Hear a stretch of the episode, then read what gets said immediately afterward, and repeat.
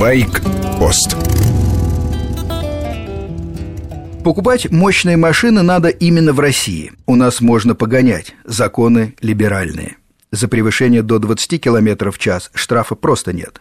От 20 до 40 наказание всего 500 рублей. Никаких баллов и накопления провинностей. Чтобы налететь на лишение, надо вдвое превысить обычную скорость в поселке, то есть валить по деревне более 120 км в час. Ну и при таком хамстве иногда есть шанс сохранить права. Во-первых, договориться. ДПС едва ли не самая коррумпированная служба. Но даже если на вас захотят выполнить план, шансы остаются. При наличии малых детей судья вправе ограничиться штрафом. Не страна, а сказка. После этого еще ругаются на мотоциклистов. Якобы мы особенно гоняем и нарушаем. Господа автомобилисты, посмотрите на себя. Вы-то чем лучше?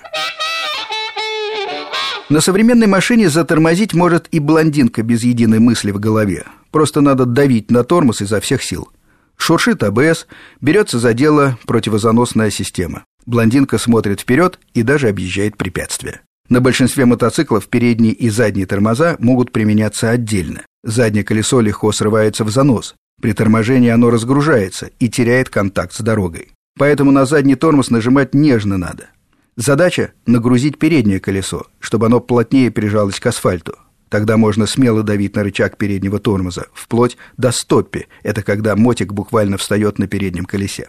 Та же тактика и на мотоциклах с АБС. Есть комбинированные тормоза. Что бы вы ни нажимали, тормозное усилие распределяется на оба колеса.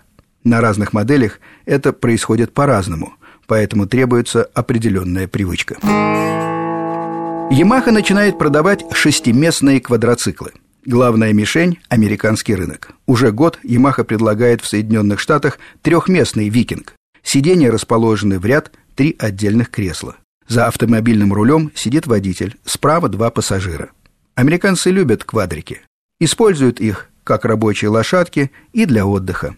В новой модели добавлен второй ряд кресел, тоже отдельных. Вместе с водителем помещаются шесть человек. Сзади небольшая грузовая платформа. Двери пластиковые, низкие, при желании можно перешагнуть. Крыши нет, только рама безопасности на случай переворота. По сравнению с трехместным викингом, новая машинка значительно растянута. Это снизит проходимость. На бездорожье квадрик может зацепить грунт днищем.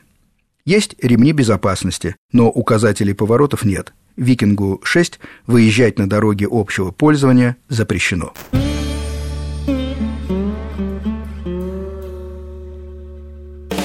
Большая программа «Байкпост» выходит по воскресеньям. Обсуждаем мотоциклы и мотоциклистов. Звоните в эфир с часу до двух дня. С вами был Сергей Фонтон, старший.